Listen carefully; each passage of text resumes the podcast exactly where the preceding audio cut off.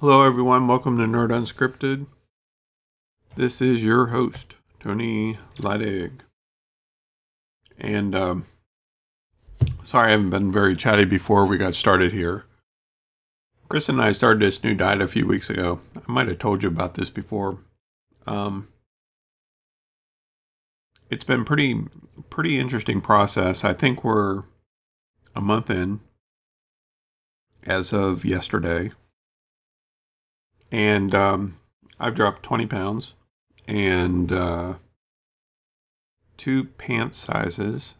I start. I was in 38s this summer, and I'm wearing 34s right now, which is exciting. And uh, my um, blood sugar has really stabilized, which has been kind of a cool byproduct. Like whenever I started actually paying attention to it, um, I was averaging 130s, 140s, sometimes even up to 160s if I had a Sunday or something. you know, gotta love ice cream. But I've been consistently under 100 pretty much every day, which has been pretty exciting for me. So, um, yeah, it's been it's been a good experience. It's one of those times where you feel comfortable in saying that you're less of a man than you used to be.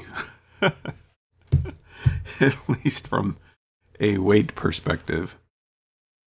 But my goal is to get down maybe another 15 pounds or so. We'll see. Um, it's uh, called Optavia, Georgia, uh, Georgian. Optavia. It used to be called Medifast, which I did years ago, like 11 years ago. I lost 74 pounds on Medifast in a just under four months. And I mean, it worked great, but they've completely reformulated everything. And um, so it's more healthy, organic, all of that. And it just works really well. You know, I like it. So Kristen originally connected with a local gal who had it, and she's describing it to me. And I said, that kind of sounds like Medifast. She's like, I don't think that's what it's called. And so um, we investigated a little bit further, and that's when we discovered what it was.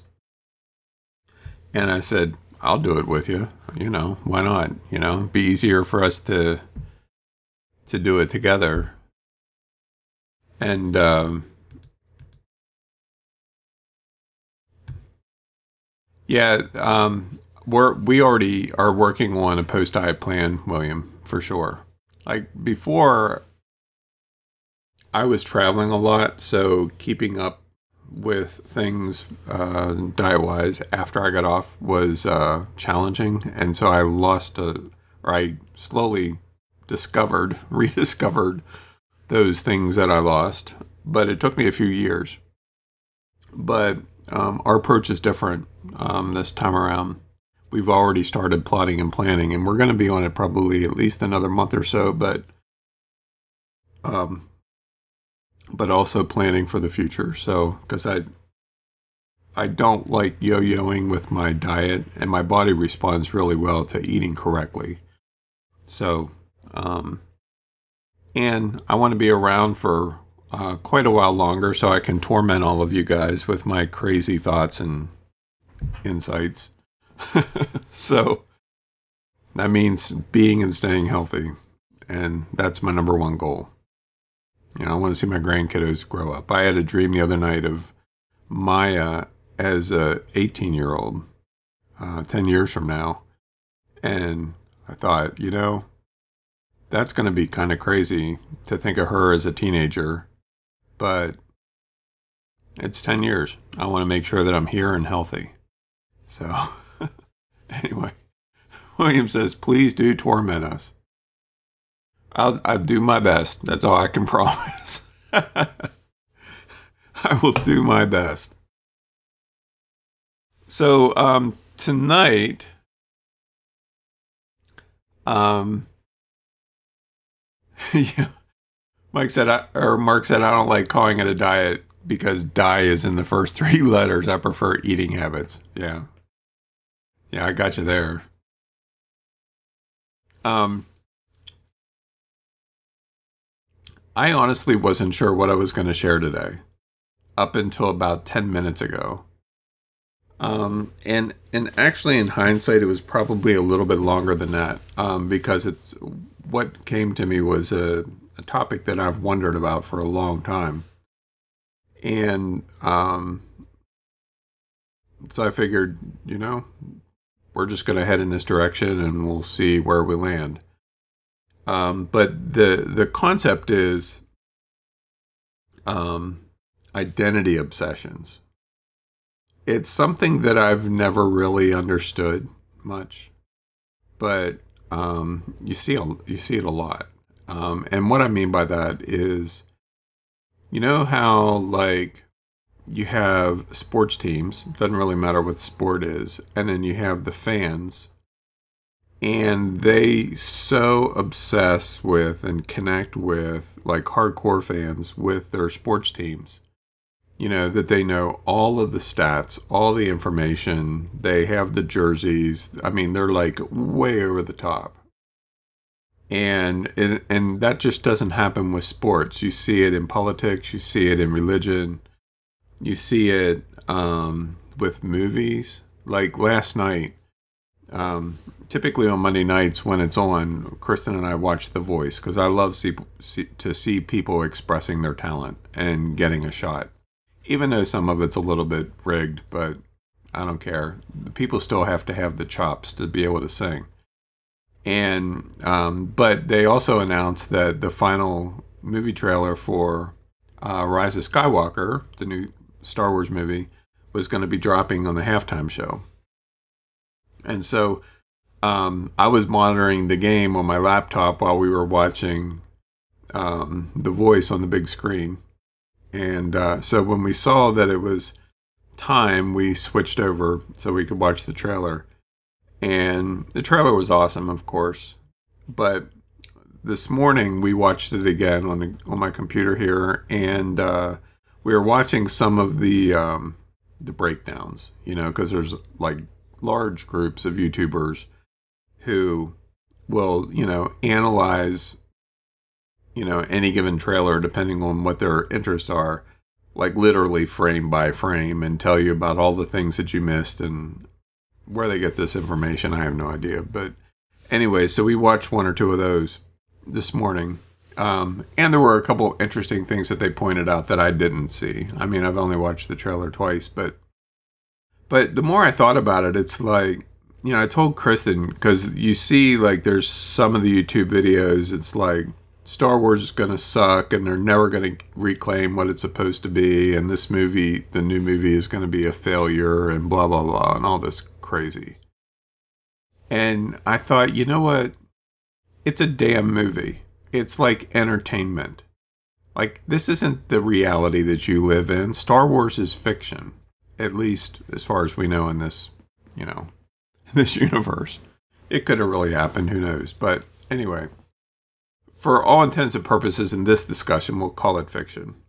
And but yet there's these people like hardcore Star Wars fans, and I'm a huge fan of Star Wars, but like there's these hardcore Star Wars fans that are so freaking obsessive that it would be impossible for anybody to make the perfect Star Wars movie.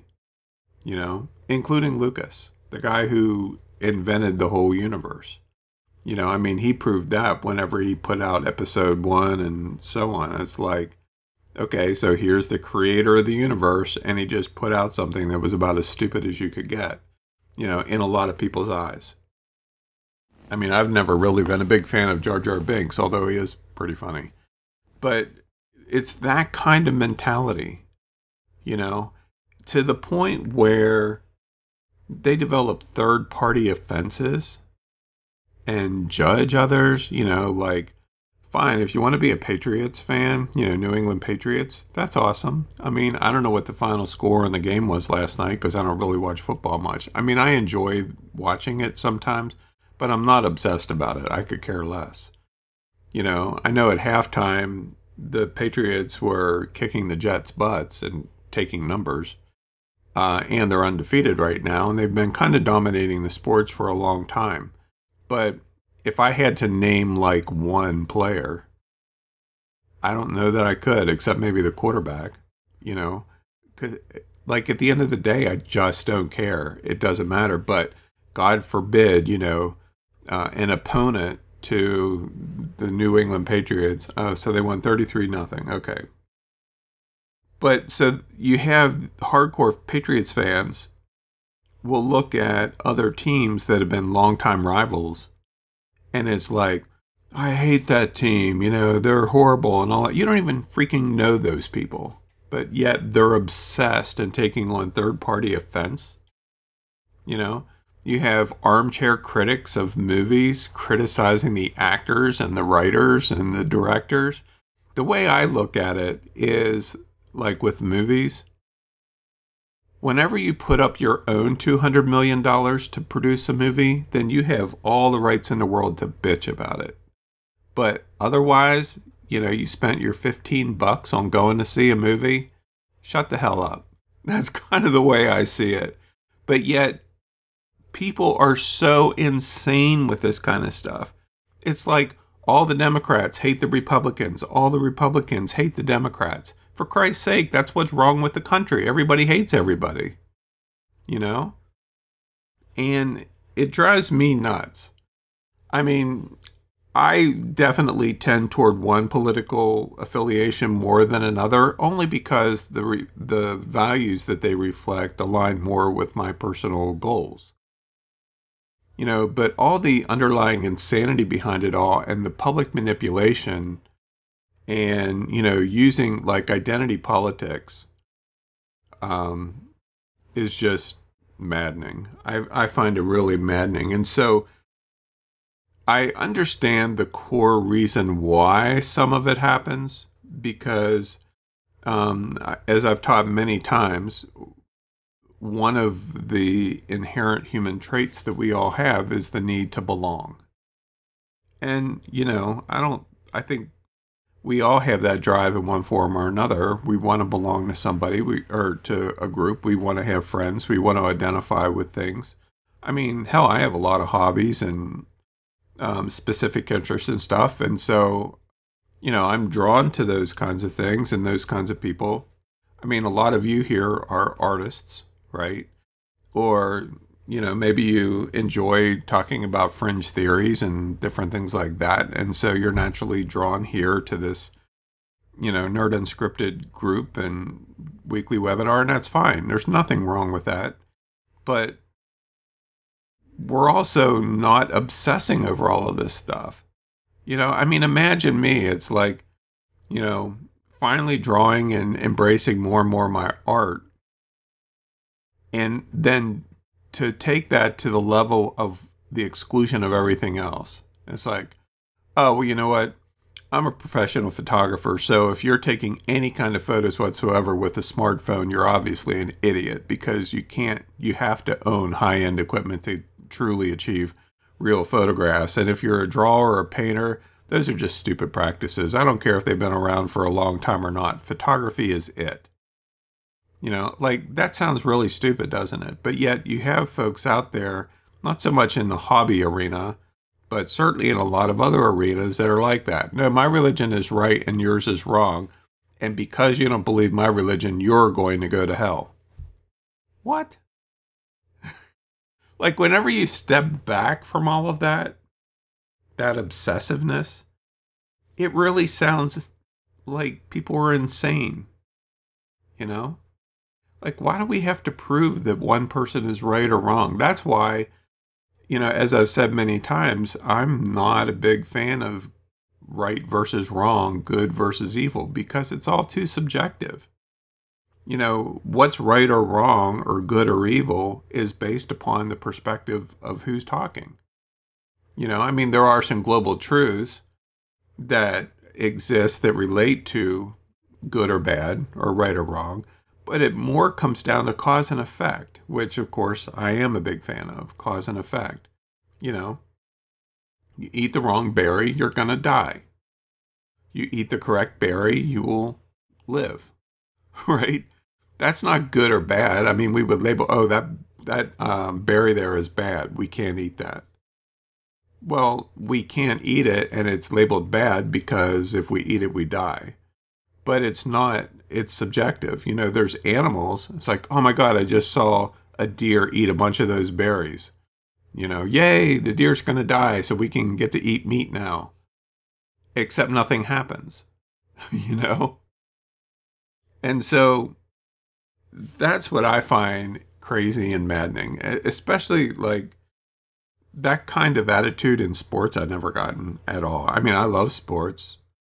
I never really played other than as a kid and teenager. I never really got into football and all those kinds of things. I mean, I played league basketball, um, league softball, bowling.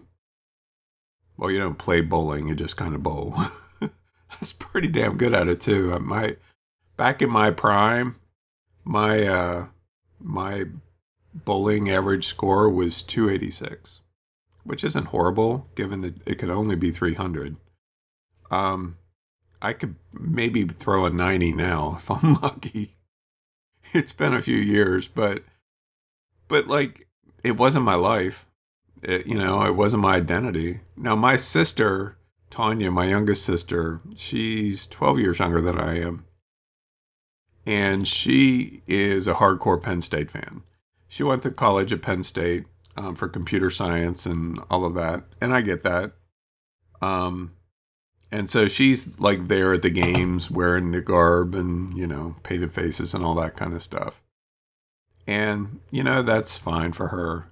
I don't really like it. Just doesn't do it for me. And I, but I see that in so many other areas as well. It's kind of very interesting.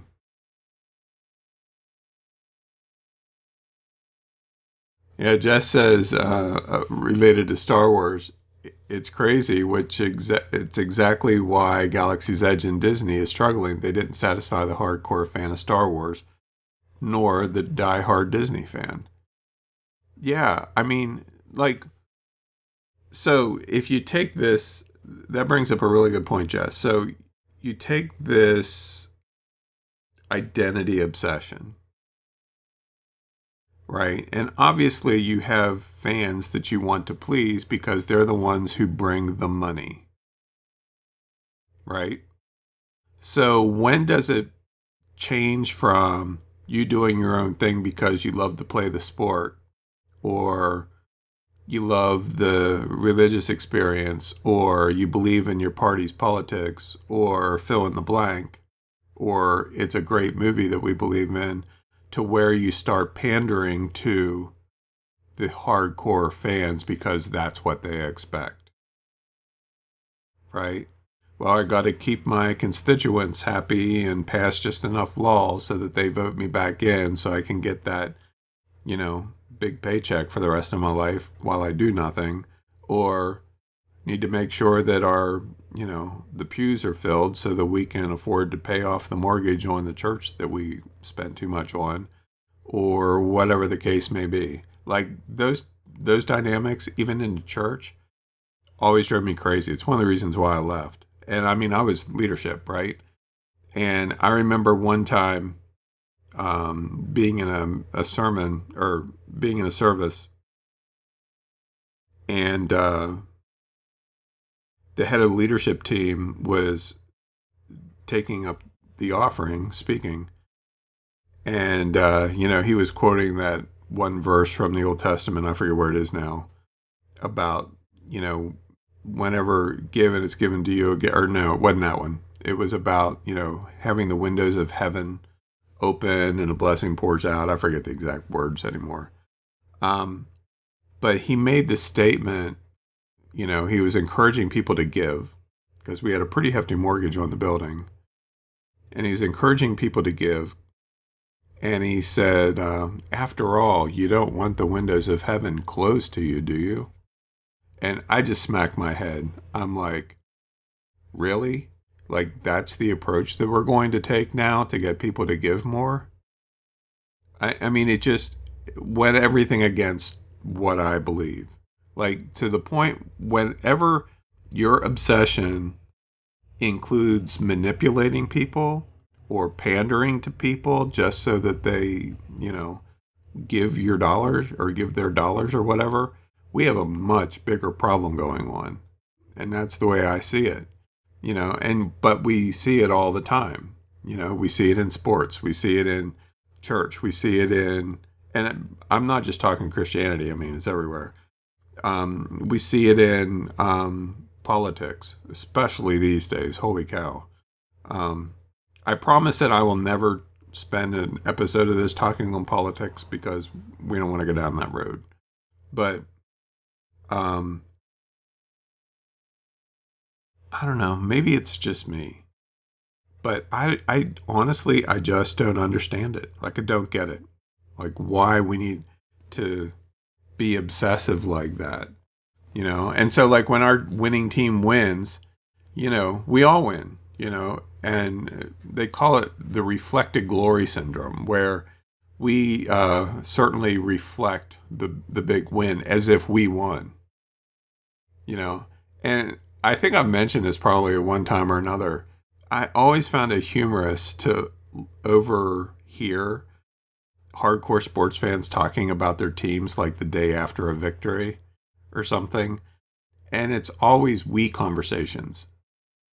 You know, like uh, they'll say it's like well you know when we ran that ball down the field in the third quarter i knew that we were going to win the game because we were unstoppable my boy so and so just threw that perfect touchdown pass and it was all you know downhill for from for the other team from there and you know it's all this we and my guy and all of this kind of stuff and i'm looking like who the hell are you like they don't know who you are you know, it's just, I don't know.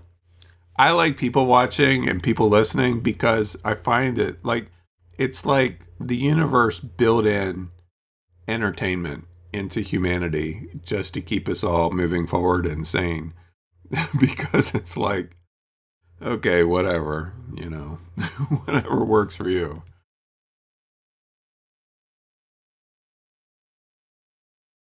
Yeah, Williams says on any given Sunday, any NFL team can win no matter their season record. They're professional athletes. Yeah, they're paid way too much money. You know? I mean, it's just kind of like, um, you know, whenever you hear actors and actresses take up political causes, for instance, it's like, dude, I'm not going to see your movies to hear what you have to say about a topic related to our national security. Like, I'm going to see you pretend to be somebody else, and I'm happy to pay for that. But I really don't care what you have to say about politics beyond what anybody else does. You know, you're welcome to share your opinion because that's the society we live in. I'm fine with you sharing what you believe. Um, but to think that you should have influence in what you believe just because you get paid too much money to pretend to be somebody else. Sorry, that just don't work for me. And, you know, I don't know.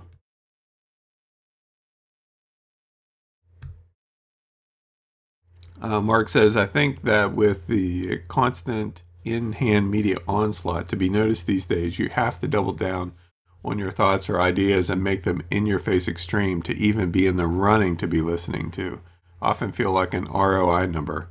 Yeah, it's a really good point. You know, um, and as I've said many times, you know, read um, Edward Bernays. You know, um, his books, um, Crystallizing Public Opinion and Propaganda. Like those two books are today's playbooks. You know, it doesn't matter where you look; it's everywhere.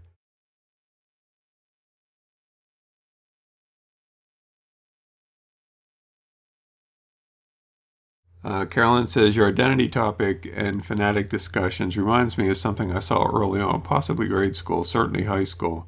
I really had problems with the demand to have an opinion, to choose a side and defend it. I so often saw that both sides had something right and something wrong. I wanted to pull together the best of both sides or even find another view.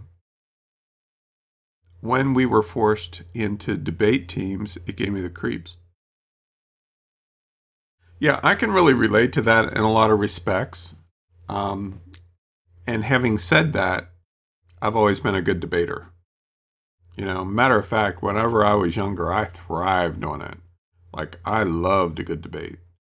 Um, you know, especially I mean, growing up in the church the, the way I did and, and everything, like apologetics was my thing. You know, I would uh, whenever I lived in New Jersey, which was in my 20s and early 30s. Um, we had the uh, it was in Ocean City. I lived in Ocean City, and so we would have these groups that would go up on the boardwalk at night, and they'd have these big wooden signs that talk about how the end of the world is coming and everybody's going to hell and all that kind of stuff. And uh, you know, so for for me, for fun and entertainment, I would go up and debate them and uh, and whenever we would have like um, Jehovah Witness and Mormons and different ones like that come to the house here, whenever I was younger, you know, uh, my first wife Deborah, she would say, "Why do you even talk to these people? you know, you know they're not going to change your mind." Like I know, I just like hearing them talk. You know, I love to debate them. I just enjoyed it, and um, because I was smart and I knew how to counter their arguments. And so for me, it was just fun. Um, these days, I really don't care. Um, I'm I'm definitely in a different headspace than I was back then because now it's like you know what, you're entitled to believe whatever you want. Like who am I? I don't know you. Um, so why should I force my belief system onto you? As long as you're not hurting people and manipulating people or hurting yourself for that matter. Um, we we are all on individual journeys, you know, and uh, just we're also the product of a lot of data input from a lot of different directions social, economic, cultural, religious, uh, on and on. And that's what makes us unique. So, how could we possibly cookie cutter any experience to any given human being? You know, I mean, yeah, we have things in common with our people groups, but even those are so diluted anymore. You know, I mean, I don't know if you've ever had DNA tests done. I've had a bunch of them done, um, just because I find that fascinating. And, you know, um, some people like uh, like Kristen will say, you know, she's white AF, and that's mostly true for me. Um, I mean, I have a lot of, but even within that, I mean, you know, there's some Irish in there and English and Scandinavian and Native American, of course. Uh, but I am who I am. You know, there's no pure blood anybody hardly anymore, except in maybe some obscure regions, but even them, you know. So I get the the identity thing to a certain extent. Like I understand it philosophically. And from an archetype perspective, it makes sense, you know, because there's only so many. Um, and so we're going to identify with certain archetypes. Like, for instance, as I've said before, who doesn't want to be a hero at some point in their life? You know, why not? You know, you want to feel like a hero. It makes you feel important or be important or whatever. And there's nothing wrong with that. I just find it very curious to see the like the extreme.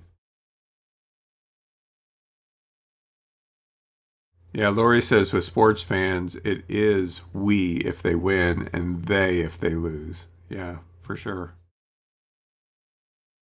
And Steve says many celebs live in a bubble isolated from the real world. Yeah, exactly, which to me gives them even less of a right to comment. You know? Like their world is not reality. And I don't mean they're acting. Like, I have no problem with actors being paid for their job. Like, that's never been a thing for me, but I have no problem with them making money, getting paid for what they do. Same with, I don't have a problem with um, sports teams and professional athletes getting paid for what they do. But $15 million a year for a, a, an athlete when the people who are shaping our children's futures are getting paid thirty thousand or forty five thousand dollars a year. Like there's something seriously screwed up with that. You know? And like that will never make sense to me ever.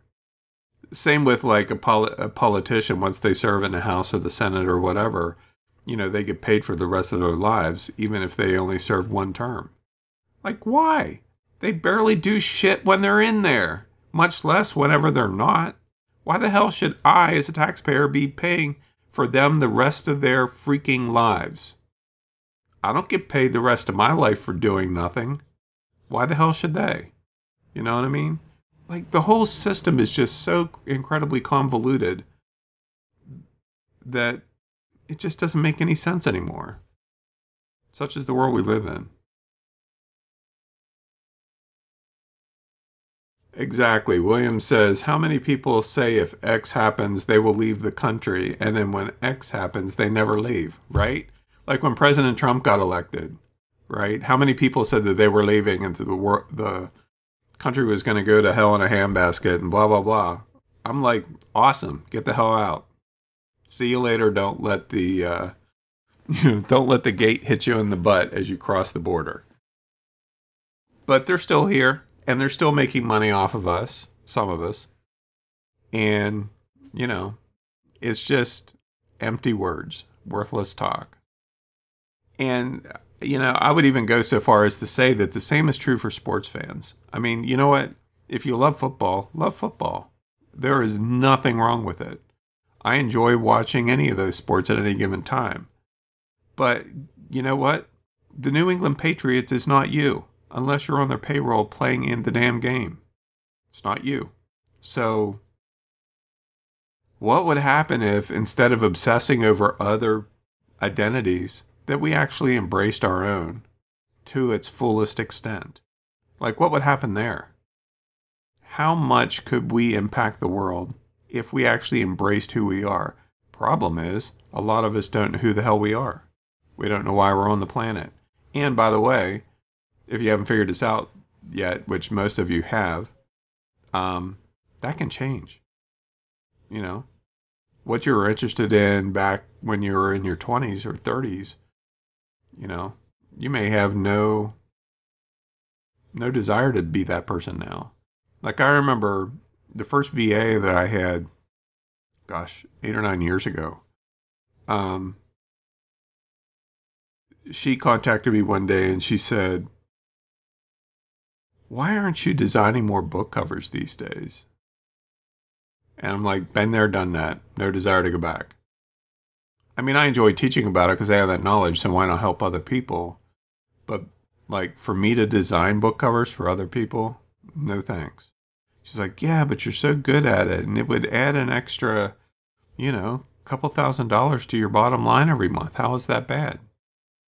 Like, it's bad because I would have to actually do it. I don't want to design book covers. I mean, I created nearly 600. You know, I think I paid my dues, so to speak. You know, I know what I'm doing. I can create good designs, but that is the last thing in the world that I would want to do right now. You know, is to step back into that world in that capacity. Um, do I still research cover design? Yeah, all the time on a regular basis because I'm smart enough to pay attention to trends. But does that mean that I'm going to start taking cover design clients? Unless you're a close friend of mine or you throw an embarrassing amount of money at me, I am not going to design a book cover for you. Sorry. Unless I choose to. Like, whenever I did the book design reboot course, I designed 17 covers. And that was my choice. I chose to do that, and I loved every minute of it because there was no pressure, it wasn't expected, and it was a gift that I could give to the people that were participating in that training. That's completely different. I wasn't making any money off of it. I was just doing it because I chose to. You know? But now, like, I even have close friends like movers and shakers that occasionally reach out to me and say, Hey, I have this new book cover coming out or this new book. Would you consider doing the cover? No. Sorry. Like, I designed my wife's cover, like her book covers, and the last non family cover I designed was for Felicia Slattery. She's one of my best friends. But beyond that, sorry, you know, I just don't want to do it anymore. And um, I mean, just like even right now, um, a lot of my professional identity is around the topics that I teach in illustrating kids' books, publishing, public domain, um, econ products, you know, those kinds of things. It's it, at the end of the day, it's all creator based products. That's really my market is creator products, you know, whether it's arts and crafts or books or physical products or digital products or whatever. It's a creator market. And that's my thing. And, you know, my identity has been tied in that for a long time. But I'm telling you right now, that's changing. And I don't know what that's even going to look like a year or two from now. You know, I just don't know. I know some directions that I really am drawn to these days, like a magnet that I can't avoid. Um, and I resisted that for a long time.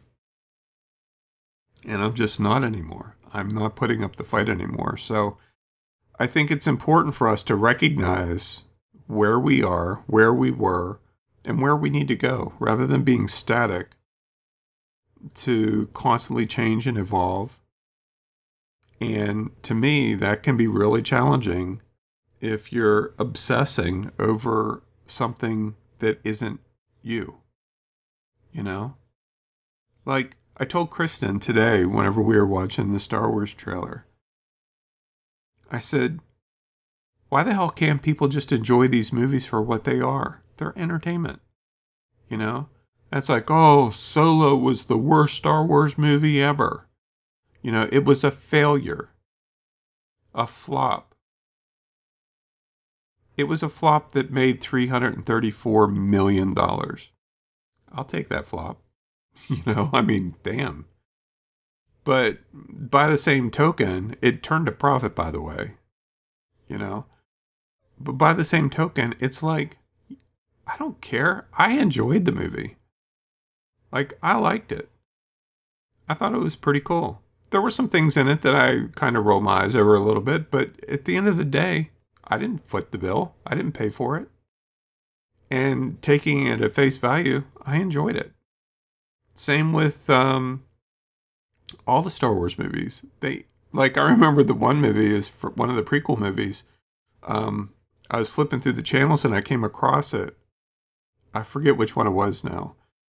Might have been episode two or no, it was episode three. And I came across like right in the middle of one of the battle scenes, and I'm like, what is this? Now I've seen all the Star Wars movies multiple times, mind you. I came across, I'm like, what is this? This is really cool. Oh wait, yeah, this is from yeah, okay. You know, and I got entertained all over again. it was kind of awesome. Maybe ignorance is bliss. That's the key. Who knows? But um but if we have the courage to just take things for what they are. Like, you know, my spiritual heritage is Christianity. And there is a lot of benefit that I received from that over the years. And I accept that. I embrace all of that. But, you know, I'm not the same person that I was then. I'm changing, I'm evolving, as we all are, or should be. And so there are some elements that I don't embrace now that I did then. And I'm okay with that. For you, it could be a completely different experience. You're like, well, I don't understand why you don't embrace it, Tony, but I like you. Like some of my best friends are a different political affiliation than I am. And they have different political beliefs than I do. And sometimes I read what they say and I'm like, really? Like, you're gonna go there? But you know what? As a person, I love them. And I respect them. And their right to have an opinion. And I refuse to allow their spiritual beliefs, their political beliefs, any other beliefs like that, to come between me and them as friends. Because their value as an individual is more important to me than opinions that they hold. And I hope they extend that to me as well. You know? Because, I mean, imagine as a public figure who teaches classes like I do, okay? I mean, I have a, not a massive audience, a couple thousand people that I reach out to on a regular basis and who cycle through various courses of mine depending on what I'm teaching. And um, I can't possibly please everyone all the time. Like it's impossible. And all of you are as diverse as diverse can be, you know? And there's been some times where um, I've said some things that have resulted in me losing customers. And that's unfortunate. But again, going back to what I said at the beginning of this, if I have to start pandering my message solely for the sake of protecting my income stream, I've just lost. Like, I just lost the war. You know, whenever it all comes down to money, at the end of the day, I've lost. Because it's more than that. Whenever I'm willing to give up my personal identity for the sake of making money, to me, that's the ultimate definition of failure. And I'm just not going to do that. That's why whenever I started Nerd Unscripted, I I really put a lot of time and thought into it. Like, do I want to go down this path or not? Because I kind of had a sense of where I was going to go, and that some of the topics that I share would be very polarizing or potentially polarizing. I mean, frankly, some of the stuff that I've talked about on this show, if certain customers of mine heard me say those things, they'd be out. Like it's just that simple. Not recognizing that it's just me sharing a point of view. And honestly, there's times where I've said things on uh, Nerd Unscripted just to get a response, just to get a reaction. Because in a lot of cases, I'm kind of on the fence, so to speak, with a lot of topics. You know, like I'm definitely leaning toward reincarnation as a thing, no doubt about it. But, you know, I don't have personal empirical evidence that points to that. I have some really weirdo experiences that make you scratch your head. Same with aliens and everything else. You know, I have experiences that I can't explain, but um but beyond that, like I can't show you hardcore proof. Like I haven't regressed people and heard their thing, you know, or heard their experiences or whatever. So um, I knew that some of our topics could be polarizing. But what I've realized over the last year plus that we've been doing this now is that, you know what? It's okay. I'm okay with it.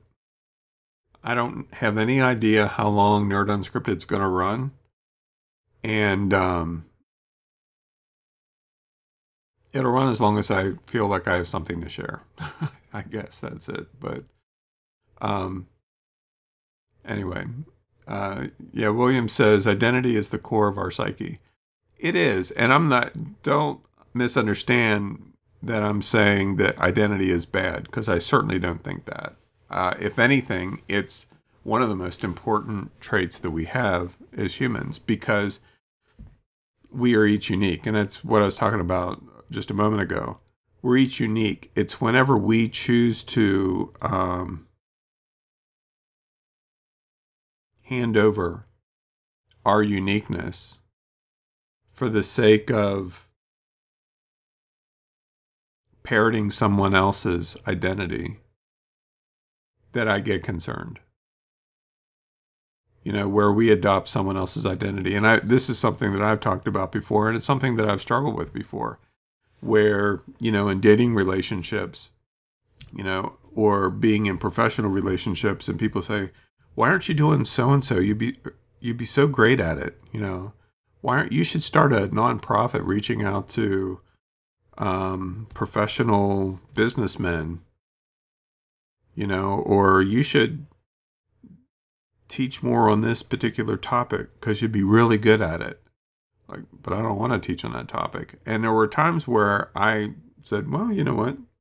Can't see where it would hurt. I'll give her a whirl.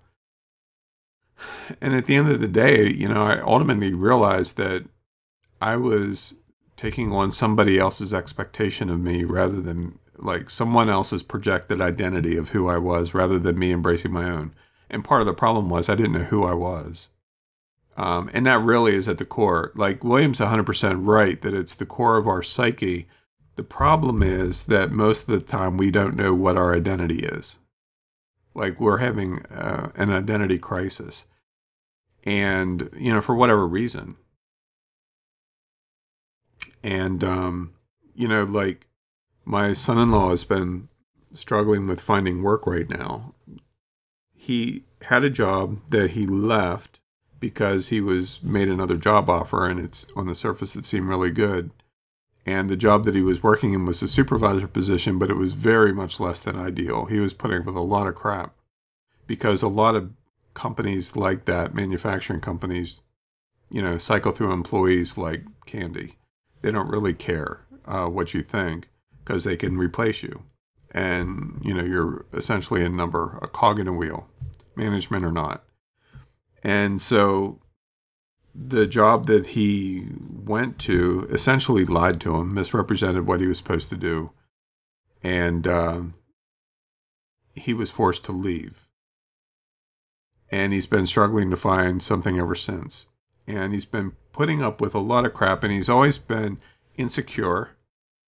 Um, he went to college to be a history teacher, and then decided that that wasn't going to pay the bills as much as you know some other opportunities would. So he dropped out of school and went to, you know, got a job and built it up over time. But he's been putting up with a lot of crap lately um, from a lot of different directions, and I can relate to where he is. You know, I mean, on the one hand, he feels the need to pay, you know, to support his family, and my daughter's working full time. She just got her dream job um, she was working with us and she left um, our company to go to work uh, as a, a, uh, pharmacy tech. And um, but he's been struggling to find work, and it's just a runaround. And so a lot of people are harping on him about you need to do what it takes for your family and blah blah blah. And you know he was helping me move some things yesterday, and I said, look, I said I've been where you are. I get it and I understand. But I have no doubt of his conviction to find work. Um, but people who are judging him like don't even have jobs. They're living on the off the system, you know, uh, welfare, Medicare, you know, all that stuff. And um, I'm like, you know, don't pay attention to those voices because here's the thing like, I know that I'm just your father in law, but I believe in what you're doing. I believe that you're passionate about your family and wanting to support it and all of that. And the right job will come around. You know, one way or another, I want you to keep your head up. I want you to be expectant and look for the job because it isn't enough just to find a job. It's important to find a job that reflects who you are. And that'll come. And he looked at me like, nobody's ever said this to me before, you know. Um, but me putting pressure on him, undue pressure, to to be something that he's not. Now, if he just lays around all day and doesn't do anything ever, then we would have a different conversation. But that's not who he is as a person, you know, and I recognize that.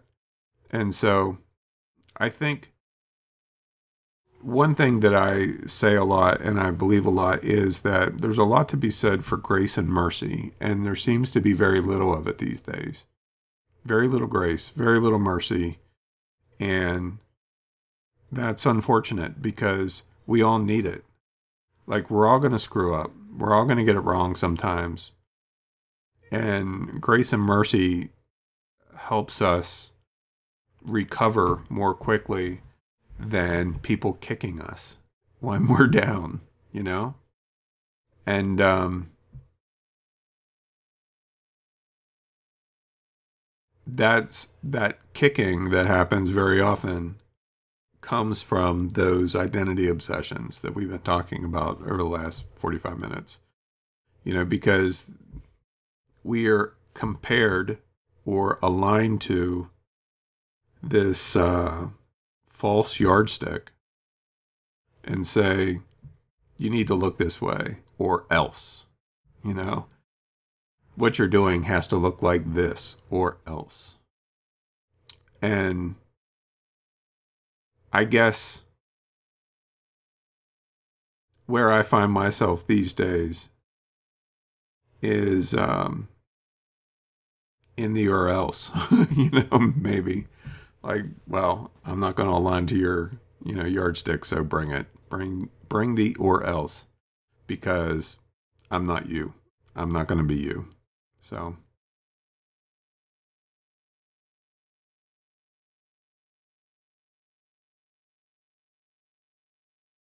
Steve says capitalism, also known as sponsors of the sports teams, is what drives up salaries and the ability to sell their products to a captive audience.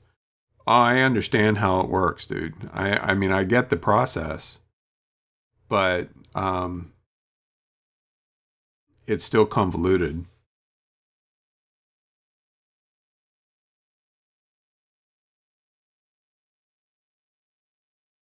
Yeah, Williams says, uh, speaking of politicians, uh, because they create the laws that benefit them, there are many laws that impact us right now that they are excluded from. One hot example right now is the Affordable Care Act, also known as Obamacare. Oh, yeah, I, I agree 100%. That was one of the biggest piles of smoking bullshit that we've ever been fed as the American population. You know, Affordable Care Act, it's anything but. They basically put a gun to our heads and said, give us your money or else. You know, that's another one that I ended up on the URLs in because it's like, I'm not freaking getting that bullshit in, uh, insurance. I'll pay the damn fine first. And that's exactly what we've done. It's like, it's cheaper for me anyway to pay the fine than it is to pay inflated, ridiculous um, insurance rates with ridiculous um, copay limits. Like by the time you finally get your um, deductible paid, it's the next year and you haven't benefited it at all from it, right? So you're right, man. Crazy. Mark says, Oh, I've had fun with Jehovah Witnesses in the past too. Once I made a couple start to question what they were spreading. I base it all on a study of brainwashing. I was doing a deep dive for no particular reason on NLP and subliminal triggering. Yeah, I love those topics. They're a lot of fun.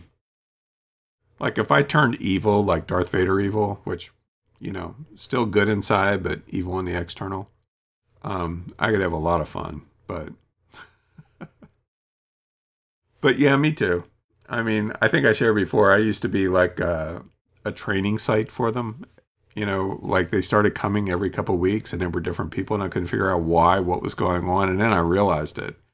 They let it slip um, and shared something that there's no way they would have known without talking to the previous people who was here visiting. And uh, I, of course, picked up on that, and so I just played.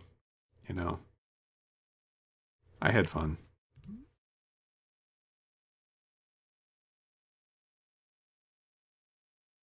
Yeah, Steve also brings up a good point. He says sports teams are a diversion as to what is really going on in the country, like government corruption. Yeah. Yep.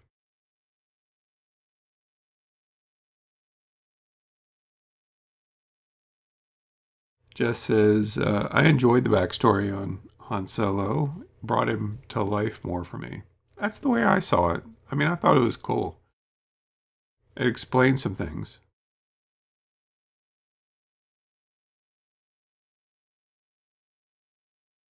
Yeah, William makes a good point. He says, Understand you're talking about extremes. I've come to appreciate that people go to extremes because they don't feel that they are listened to and heard at a lower level. Finding out who we are is hard work, and most don't want to do the hard work.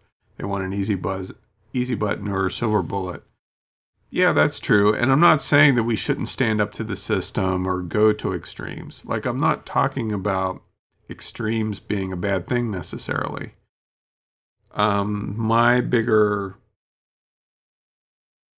I wouldn't even call it a complaint, observation. My bigger observation is um, I guess at the end of the day, we could refer to it as, as status quo, you know, as being status quo, um, programmed into an identity because everyone else does just for the sake of needing to belong.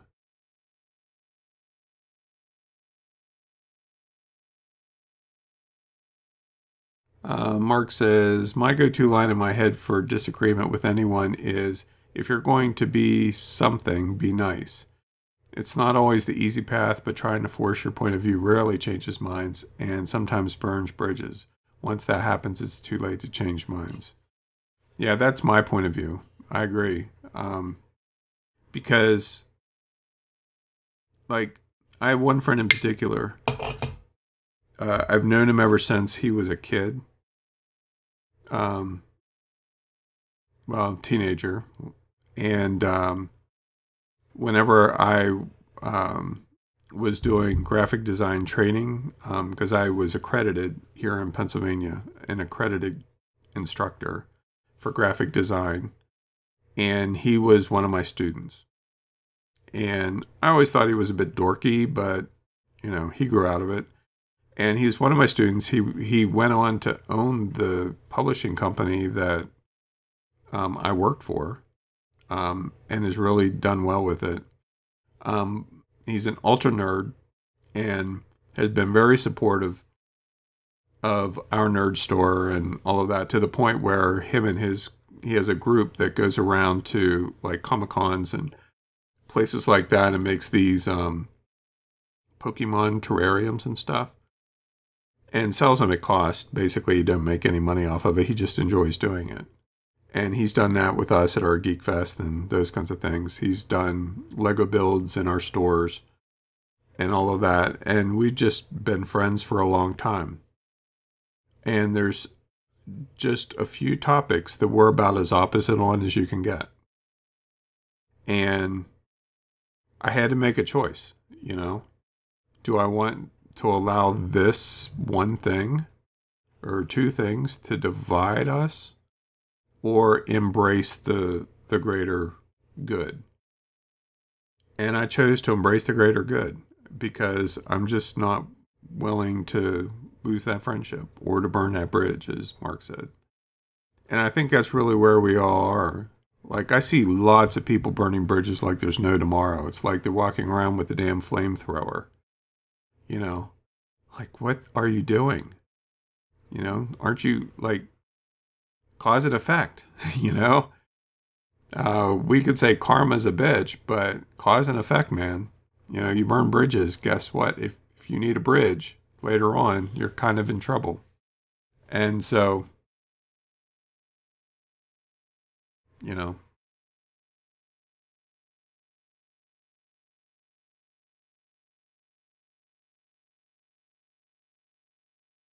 Uh, Steve says if you like your doctor, you can keep your doctor. We'll reduce healthcare costs by $2,500 a family.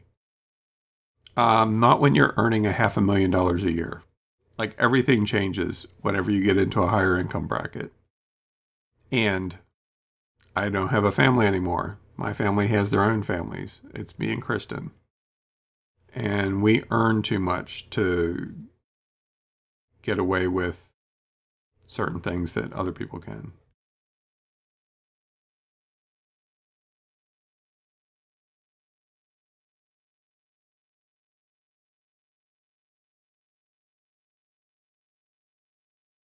Uh, William says, I have to disagree. Uh, Affordable Health Care Act is not a smoking pile BS. It accomplishes exactly what it was intended more people dependent on government through the premium subsidies.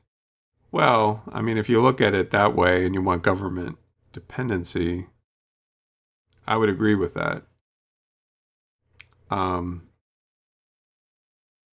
but as far as helping people get affordable care, that isn't, you know, I don't know where part of my struggle with healthcare specifically and all of that is that I get that pharmaceuticals have to invest a lot of time, money, and energy to quote unquote discover cures. Um, in some cases, they are genuine cures, and that it's important for them to recoup that money, and that they have a set period of time to do that 14 to 20 years, depending on, well, most of them are using design patents, so 14 years to recoup their money.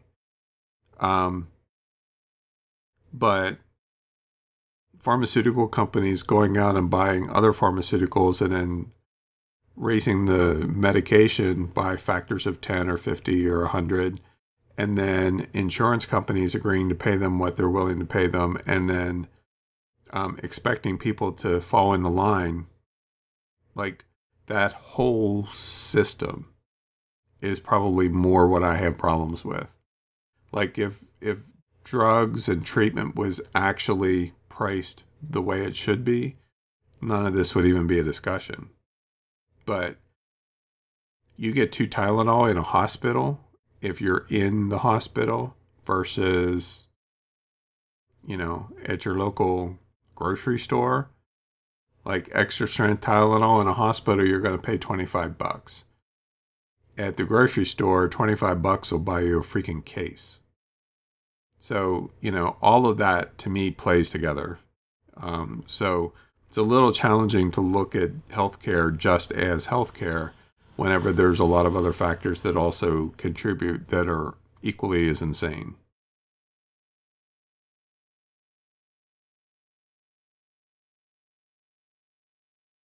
Yeah, Mark says organized sports is modern Roman Colosseum. Keep them distracted. Ancient crowd control playbook. Yeah, I didn't really think of, of it put quite that way, but yeah, that makes sense.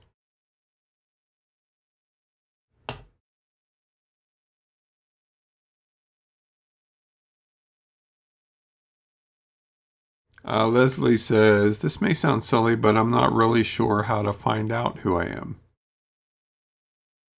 Um, it can be incredibly challenging, I will admit, to get to the core of who we are.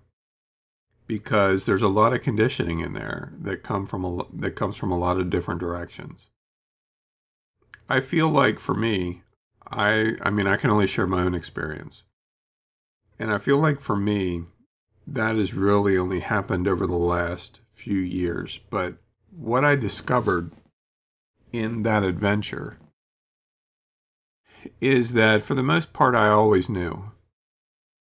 Because you can take a look at your interests, your hobbies, your core beliefs, and all of that as a starting point.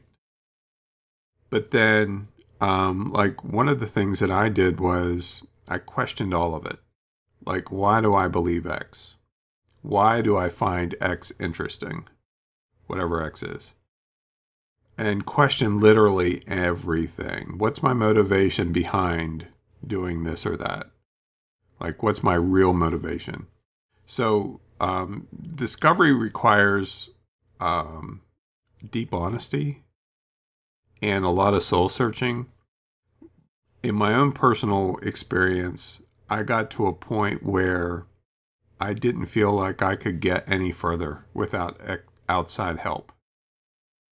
Um, and for me, that took the form of coaches, um, books certainly helped, and audiobooks, reading books and audiobooks. Um, one of the programs I've shared before that really helped me a lot is uh, a program run by some friends of mine called Radical Leadership. And um, that really helped me cut through some of the crazy. And um, apparently, my wife decided to print something right now. Um, that helped me cut through some of the crazy that I just couldn't see myself. And um, that was one of the things that helped uncover um, a, a huge discovery for me where I was taking about 95% or 90% of who I was and making it 100 because there was 10% that I thought I would be rejected on if people knew this about me. And it wasn't anything horrid or bad or illegal. I mean, it wasn't anything like that or some past thing that I did. Like I'm not a, you know, a murderer on the run or part of FBI relocation. Um, you know, or a convicted felon or anything like that. But there were just certain things where I had judged myself and um, and decided that that wasn't that I would be rejected for who I was as that person. And part of it was being a nerd. Honestly, it's one of the reasons why I started this show. Um, if people found out that I believed X, what would they think? Um, so I just took all of what I think and put it out to the public. you know, why not? But um, one of the things that I found, uh, Leslie, is that self judgment is usually at the core of struggling with identity. Um, it, it's one of those things that really can prevent us from uh, identifying and embracing who we are.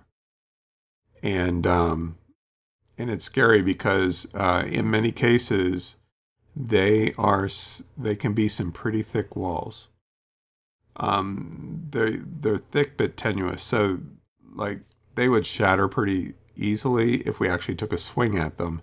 We've just been conditioned to not take a swing at them. And uh, so my encouragement to you is is really some self-reflection. It's a one step at a time process. It's not going to happen overnight. It's a year's process. But um, I would start with who you are right now and then just ask simple questions, not from a judgmental perspective, but just from an exploration uh, perspective. Explore who you are, why you like what you like, why you hate what you hate, your ideologies, your belief systems. And you know what? A lot of them, you're going to come back like, okay, I'm cool with that. I like that. I like that belief. So fine, hold on to it.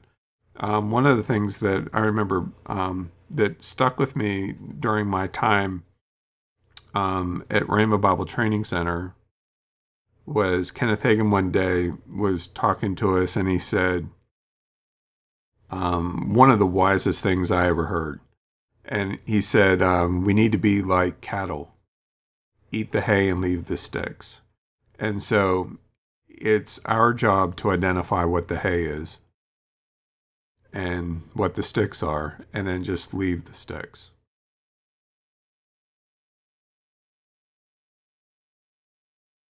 Uh, Kathleen says, Marx, I think, said religion is the opiate of the people. Uh, for some, that is still true, but nowadays I think sports, spectator sports mainly, is the opiate of the people. Keep people occupied with trivia and you can control them. Yeah, control is definitely at the core of, of this discussion, really. Um, uh, that hits the nail on the head. It really is about control. Um, whereas personal identity, identity and personal opinion and co- personal conviction, holy cow, a person with conviction and personal identity is unstoppable. Like they are the ultimate uh, weapon, so to speak.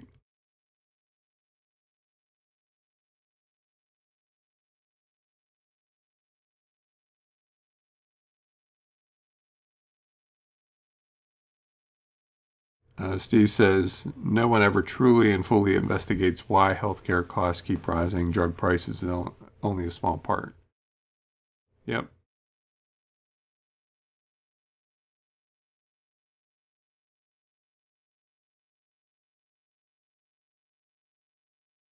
Uh, Mark says, My wife cannot get insurance in almost any other way. She's a cancer survivor. I would be in the same boat if I were not a veteran with my spinal fusion well, I'm not saying that it's all bad. Like pre-existing conditions is certainly one of those uh, issues with healthcare that I think has to be a part of whatever uh, plan is in there because like to find people who are 100% perfectly healthy and don't have past issues you know like that's nearly all of us that have issues i mean that's like my health and or my life insurance you know went through extensive testing and all that kind of stuff and they were like oh hey by the way did you know you have diabetes guess what we're going to charge you x amount of dollars now like ridiculous amounts of money more than what Kristen's is. And like, uh, I have what? you know, I mean, that was kind of my response. Like, what are you talking about? Like, I feel perfectly fine. Everything is normal from my perspective. Oh, no, your numbers are way too high. You know, see, look at these two numbers here. Like, they shouldn't be this way, they should be this way. And so, I mean, I still got life insurance, but, you know, it's costing me a small fortune.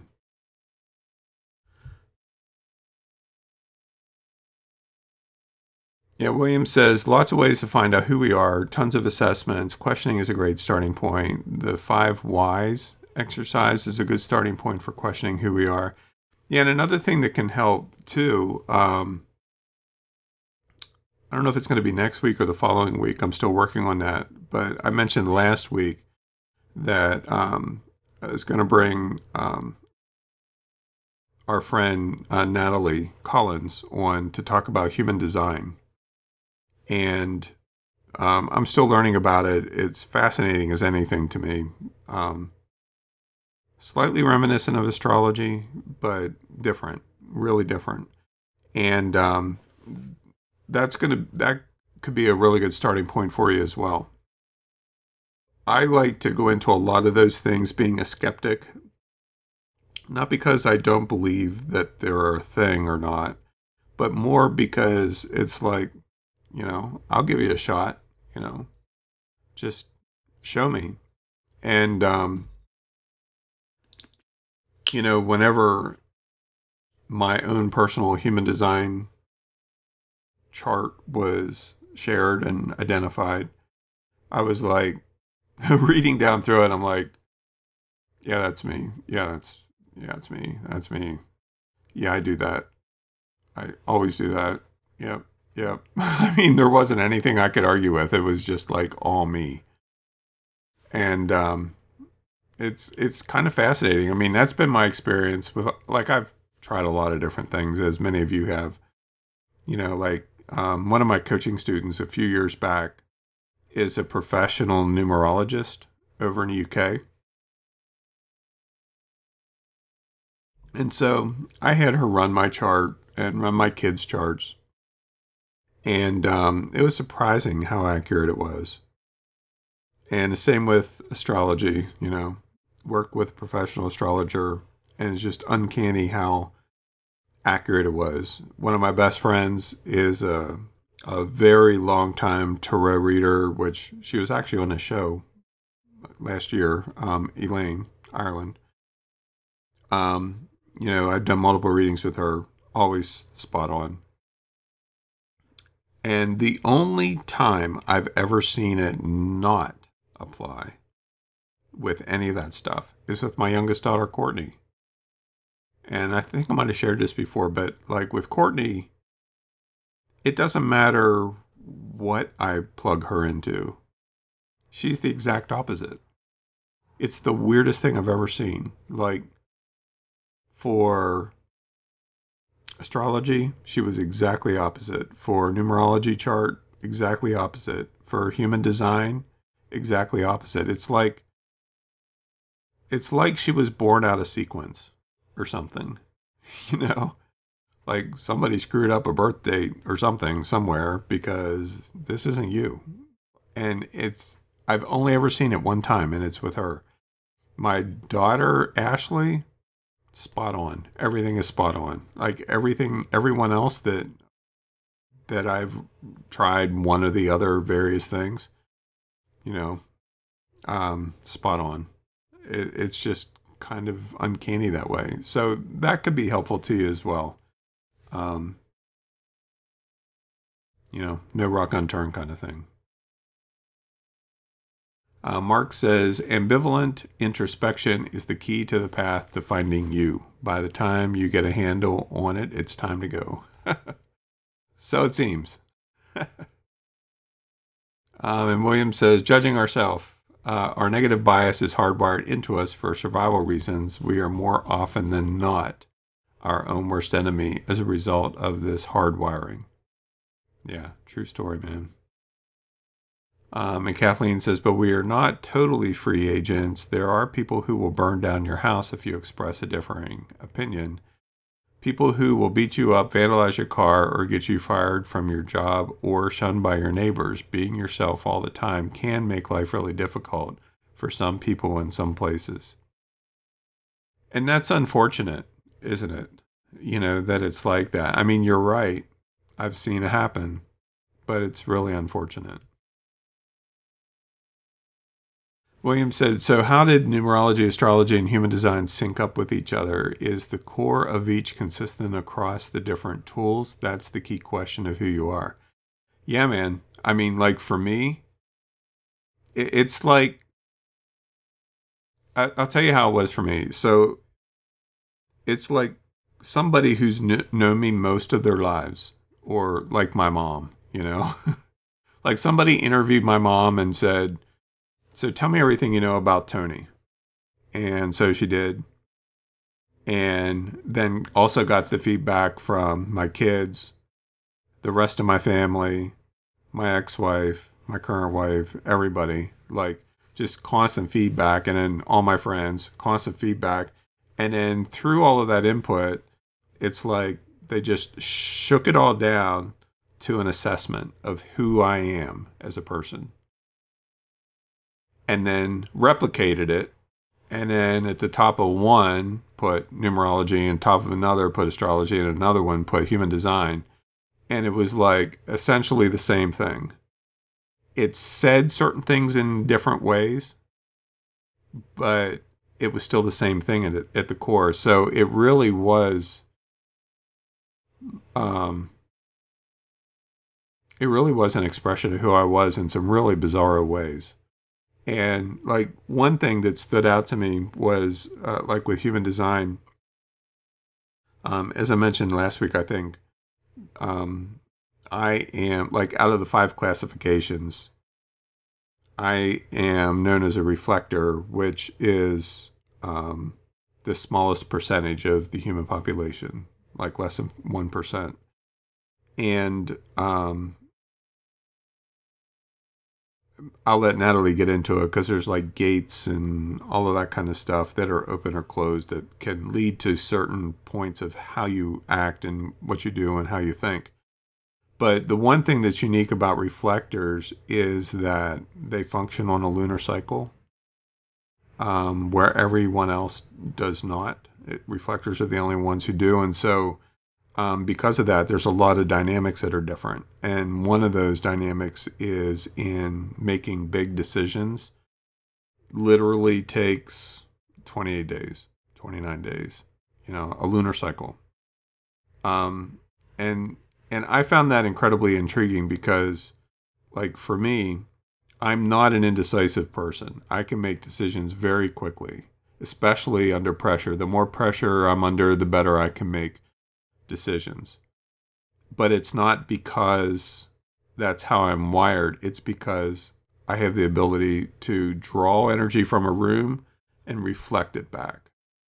And so it's kind of like pulling the energy of the, the entire room and then sorting through the best choice and then reflecting that choice back. But when it comes to personal big decisions, it takes me forever, it seems like. And as I started to think back on it, I'm like, you know, I never really thought about it before as a cycle, but it actually is one. And it really is there. And that's just one small example. But um, yeah, for me, it, it was incredibly fascinating. And this is coming from the guy who, you know, grew up being told that all that stuff was evil and bad, you know. So, anywho,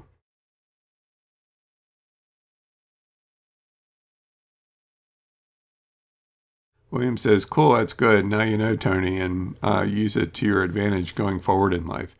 Well, yeah, and that's one of the uh, one of the reasons why I'm I've been examining and exploring what I'm doing, and you know, like I, I was mentioning uh, to Leslie earlier about you know starting off with questioning everything. Um, one caveat that I would probably throw in there is that that never stops. You know, because there are some things in our lives that are just seasonal. You know, and there's some things in our life that's unique to us that requires that we go through certain things so that we can be in a place later on to accomplish what we're supposed to accomplish then. You know, so there is some wisdom in recognizing those elements as well.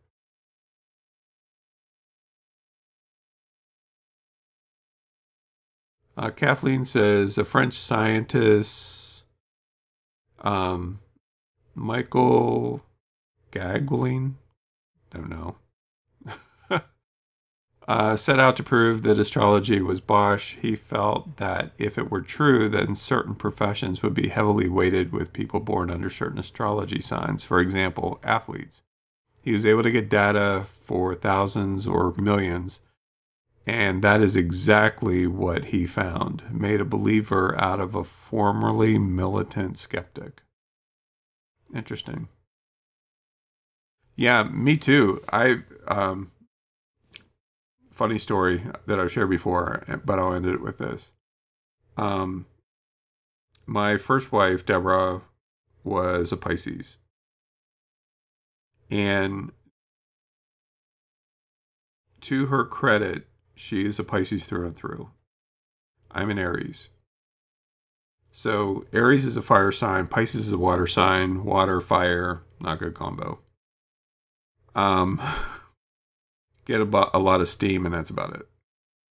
And um, but I've noticed like it took me a while, more than 28 days, um, to realize that after my divorce and I finally started dating again, that like I wasn't setting out to do this, but it just so happened that all the women that I was dating were Pisces. Like six or eight of them, not just one or two. And the outcome was always the same. It was weirdest thing. Like the dynamics were the same, their interests were the same, everything was the same. And ultimately, like my mom is about as non astrology as you can get, you know? And even she finally said, whenever I would go out to breakfast with her and announce that I had a new interest, new, you know, somebody that I was dating, she's I remember one time she said, "Is she a Pisces?" And I'm like, "Mom, like you don't even believe in astrology. Like why are you asking me that question?" She's like, "Well, you seem to be on a roll, you know." She's like, "Maybe you need if you want to believe in that stuff, maybe you need to go back and find the kind of person you're supposed to be with." Well, that never worked out, you know? I mean, the sign that I was supposed to be with. I don't think I ever dated one person like that. Then I discovered Virgos, and holy shit. Um, what a crap show that was. I dated two of them. S- same name, even, first name. And same end result. It was kind of crazy. So finally, I was like, you know, on my do not date list, it was like no Pisces, no Virgos, you know, that's all done. Never again. And um, so Kristen is a Taurus, and she's like an Aries leaning Taurus, you know. So she's just just a Taurus, you know. She's almost on the line, um, and we get along fine, you know. But it was just kind of fascinating to me how there were patterns uh, there that you could easily point to and recognize. It was just curious to me.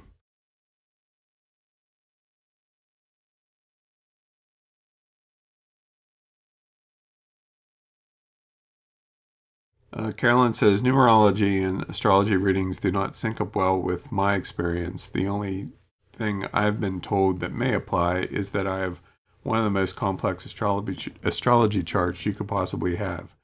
Well, and it's certainly not going to be everyone's experience. I mean, that's just my experience is that everything synced really well together. And like even I remember I was speaking at a conference one time and this guy came up to me who was a handwriting expert. And um, he introduced himself and he said as much. And I'd never had like handwriting analysis done or anything like that. And he said, I said, well, that's kind of fascinating. And he's like, yeah, I won't do business with anybody until I analyze their handwriting and all of that. And I'm like, okay, so now you have me curious. And I said, can you like do your magic on my signature real quick? And he's like, sure, I'd love to. So I grabbed a piece of paper and I signed my name and I handed it to him. And he looked at the paper and he looked up at me and he goes, I would do business with you. And I said, okay, why? Like, why is that? And he's like, before I say why, let me see if I can tell you a couple things about yourself based on your signature. And I'm like, okay, this should be good. And so he started describing me to a T. And I'm like, and he didn't know me before that moment. And I'm like, you got all of that out of my signature? And he said, yeah. And I'm like, okay, you got to show me. Like, I, I find that hard to believe, but you got to show me. And he's like, well, see how you have the lines in your G in Leidig and Y going straight down without loops or anything, yeah, that means a certain that means this. And you see how, you know, your T is a basic T and not cursive, but everything else is, that means this. And you see how the the O's are gapped slightly, not completely touching, that means this. And he just went through every single part of it. And I was blown away. It was just like, you know, I guess I'm a good case study for all things weird like that. But it was just kind of interesting to me. Uh, Carolyn says, "Ah, now my handwriting analysis does match my personality. Handwriting and uh, analysts love my writing. I'm not a good writer that way. Like my signature, I can barely read it, you know, at times. But apparently, it's still who I am. So." All right. Well, we kind of danced around a lot of different topics, but thank you all for being here once again. Um, I enjoyed the, our discussion today. I appreciate your feedback as always, especially considering that at um, 9:45 I'm sitting here in my chair going, "What the hell am I going to talk about?" So I think it went well, all things considered. And uh, so anyway, uh, next week we will. Um, uh, get into something else. Maybe uh, the uh, human design stuff. I have to connect with Natalie this week. Uh, Mark says, I was born at midnight on December 22nd, half Capricorn, half Sagittarius. I read through the human design thoughts, came up, came to the opinion that I am half manifester and half reflector. That's very interesting. You might want to share that with um, with Natalie whenever she's on. Um, she's been studying this for four or five years, and she's like a licensed practitioner of it now. And uh, so I've been an interesting guinea pig for her because um, I think I'm the only reflector that she knows. But um, very interesting.